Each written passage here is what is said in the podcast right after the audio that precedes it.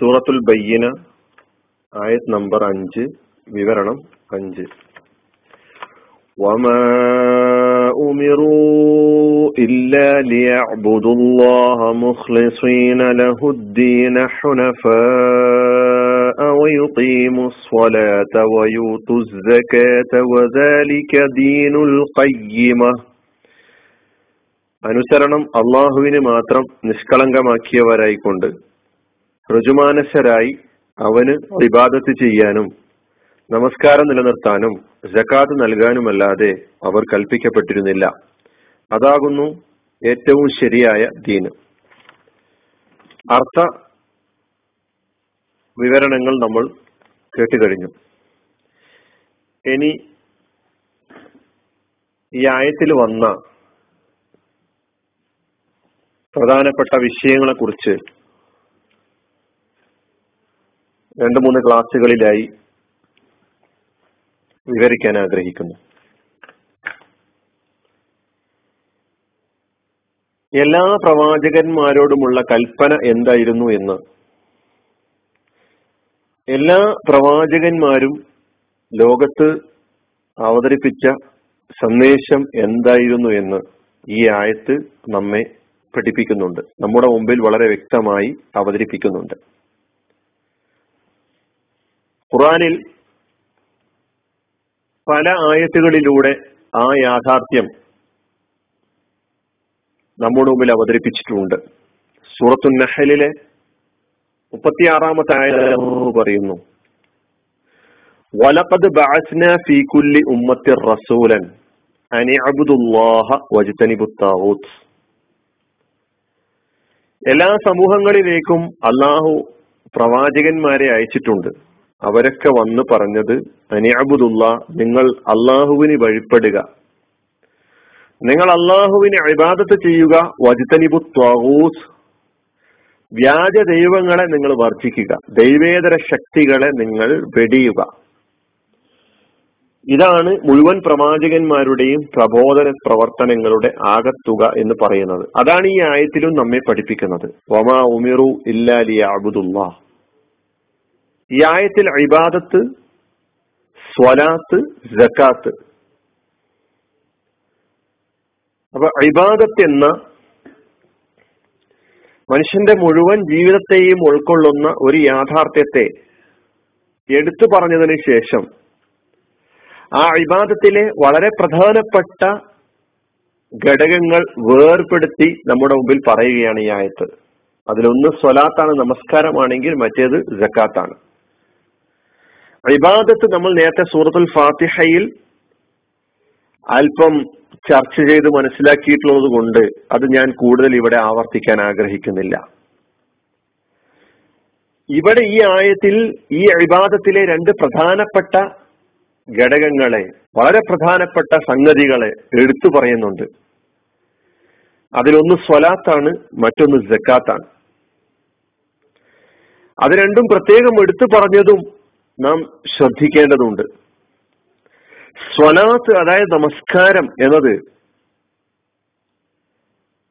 അള്ളാഹുവിനോടുള്ള അടിമയുടെ കടമയെ അവതരിപ്പിക്കുമ്പോൾ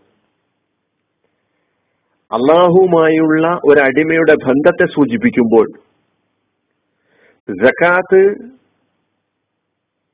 മനുഷ്യൻ മനുഷ്യരോട് നിർവഹിക്കേണ്ട കാണിക്കേണ്ട കടമയുടെ പ്രാധാന്യത്തെയാണ് സൂചിപ്പിക്കുന്നത്. ഒന്ന് മനുഷ്യനും സൃഷ്ടാവും തമ്മിലുള്ള ബന്ധത്തെ സൂചിപ്പിക്കുമ്പോൾ മറ്റേത് മനുഷ്യനും മനുഷ്യനും തമ്മിലുള്ള ബന്ധത്തെ സൂചിപ്പിക്കുന്നു. ഇസ്ലാം ഈ ലോകത്തിനു മുമ്പിൽ അവതരിപ്പിക്കാൻ ഉദ്ദേശിക്കുന്ന സന്ദേശത്തിന്റെ സ്വഭാവം എന്താണ് എന്നത് ഈ രണ്ട് വിവാദത്തിലെ രണ്ട് പ്രധാനപ്പെട്ട ഈ ഘടകങ്ങളെ പ്രത്യേകം എടുത്തു പറഞ്ഞതിലൂടെ നമുക്ക് മനസ്സിലാക്കാൻ കഴിയേണ്ടതുണ്ട്. ഒരു മനുഷ്യൻ ഒരു അടിമ തന്റെ സ്വട്ടാവുമായി അടുക്കുന്നതിലൂടെ സമസക്തികളായ മനുഷ്യരിൽ നിന്ന് അകന്നു കഴിയണമെന്ന ചിന്ത ഇസ്ലാമിനില്ല. അടിമ തന്റെ ഉടമയുമായി കൂടുതൽ അടുക്കുന്നതിനനുസരിച്ചാണ് സമസൃഷ്ടികളോടുള്ള കടമകൾ പൂർണമായി നിർവഹിക്കാൻ മനുഷ്യന് സാധിക്കുന്നത് എന്നൊരു സങ്കല്പമാണ് ഇസ്ലാം മുന്നോട്ട് വെക്കുന്നത്. ഞാൻ നേരത്തെ ഒരു ക്ലാസ്സിൽ അള്ളാഹു സുബാനുവ താല ഒരു കുതിശിയായ ഹദീസിൽ പറഞ്ഞ ഒരു വാചകം നമുക്കറിയാം. അല്ല പറയുന്നുണ്ട് ഞാൻ രോഗിയായി നീ എന്നെ സന്ദർശിച്ചില്ല. ഞാൻ ഭക്ഷണം ആവശ്യപ്പെട്ടു നീ എനിക്ക് ഭക്ഷണം നൽകിയില്ല. ഒരു നീണ്ട ഹദീസാണ് ഞാൻ ഇതോടെ ആവർത്തിക്കാൻ ഉദ്ദേശിക്കുന്നില്ല. അപ്പൊ അള്ളാഹുവിനോട് ഒരു അടിമ അടുക്കുക എന്ന് പറഞ്ഞാൽ അവൻ സമസക്തികളോടുള്ള കടമകൾ പൂർണമായി നിർവഹിക്കുന്നവനാവുകയും ചെയ്യുക എന്നുള്ളതാണ് എന്നൊരു സന്ദേശം നമുക്ക് സ്വലാത്തിനെയും ജക്കാത്തിനെയും പ്രത്യേകം എടുത്തു പറഞ്ഞതിലൂടെ മനസ്സിലാക്കാൻ കഴിയുന്നുണ്ട്. സ്വലാത്ത് മാത്രം നമുക്കിവിടെ പരിശോധിക്കാം. അനുഷ്ഠാനങ്ങൾ നമുക്കറിയാം. നമസ്കാരത്തിൽ ചെയ്യേണ്ട ഉപചാരങ്ങളെ കുറിച്ച് ഞാൻ വിശദീകരിക്കാൻ ആഗ്രഹിക്കുന്നില്ല. നമസ്കാരത്തിന്റെ സ്വലാത്തിന്റെ ഫിഖ് എന്റെ ക്ലാസ്സിൽ വരികയില്ല. അതിന്റെ ഷർത്ത് അതിന്റെ ഫർബ് അതിനെ സുന്നത്തായ കാര്യങ്ങൾ അത് വിശദീകരിക്കാൻ തുടങ്ങിയാൽ നമ്മുടെ ക്ലാസ് അതിനു വേണ്ടി മാത്രമായി പോകും. ബുദ്ധിയും പ്രായപൂർത്തിയുമുള്ള എല്ലാ മുസ്ലിം സ്ത്രീ പുരുഷന്മാരെയും സംബന്ധിച്ചിടത്തോളം നിർബന്ധമായ കർമ്മമാണ് എന്ന് നമുക്ക് എല്ലാവർക്കും അറിയാം. സ്ത്രീകളെ സംബന്ധിച്ചിടത്തോളം പ്രത്യേക സമയങ്ങളിൽ അവർക്ക് അതിൽ നിന്ന് വിട്ടുനിൽക്കാം എന്നല്ലാതെ എല്ലാവർക്കും നിർബന്ധമായതാണ്. നമസ്കാരം. അടിമയും ഉടമയും തമ്മിലുള്ള ബന്ധത്തെ അതിന്റെ പാരമ്യത്തിലെത്തിക്കുന്നു എന്നുള്ളതാണ്. എന്തുകൊണ്ടെന്ന് ചോദിച്ചാൽ ഒരു അടിമ തന്റെ ഉടമയോട് ഏറ്റവും അടുത്ത് നിൽക്കുന്നത് സാഷ്ടാംഗത്തിലായിരിക്കുമ്പോഴാണ്. സുജൂതിലായിരിക്കുമ്പോഴാണ് ആ സുജൂതുള്ള ആരാധനാ കർമ്മമാണ് ഇബാദത്താണ് നമസ്കാരം എന്ന് പറയുന്നത്.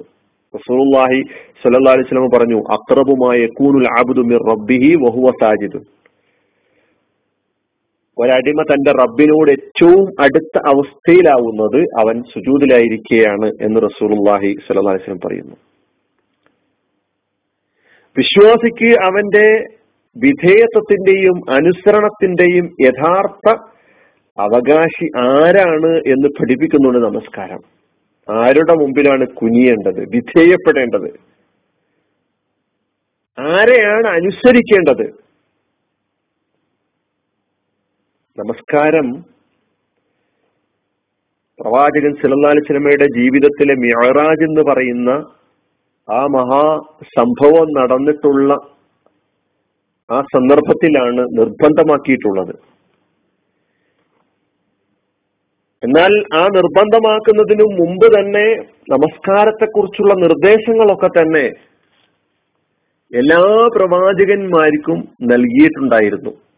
അതിന്റെ സ്വഭാവവും അതിന്റെ രീതിയും വ്യത്യസ്തമായിരിക്കാമെങ്കിലും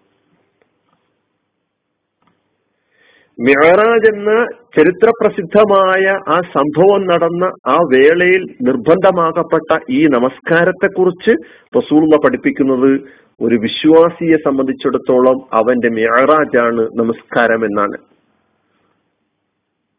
അസ്വലാത്തു മിഹറാജുൽ മുഅ്മിൻ.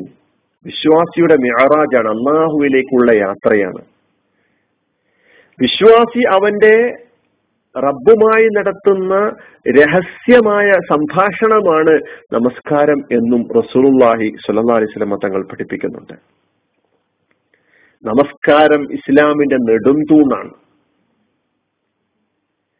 നമസ്കാരം പരലോകത്ത് ആദ്യ വിചാരണക്ക് വരുന്ന പ്രധാനപ്പെട്ട വിഷയമാണ്.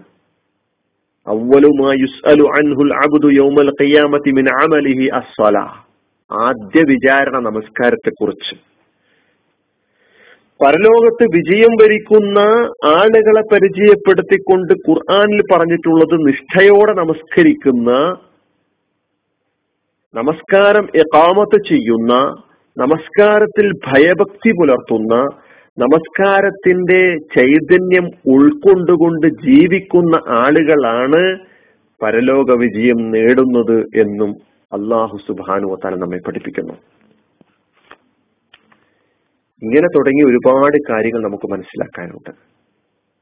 ബാക്കി വിവരണങ്ങൾ അടുത്ത ക്ലാസ്സിൽ പറയാം. അള്ളാഹു സുബാനു താല യഥാർത്ഥ നമസ്കാരക്കാരുടെ നമസ്കാരത്തെ യഥാവിധം യഥാമത്ത് ചെയ്യുന്ന ആളുകളുടെ കൂട്ടത്തിൽ നമ്മേവരെയും ഉൾപ്പെടുത്തി അനുഗ്രഹിക്കുമാറാകട്ടെ. വാഹൃദ അലഹമുല്ലാഹി റബിൻ അസ്സാം വലൈക്കും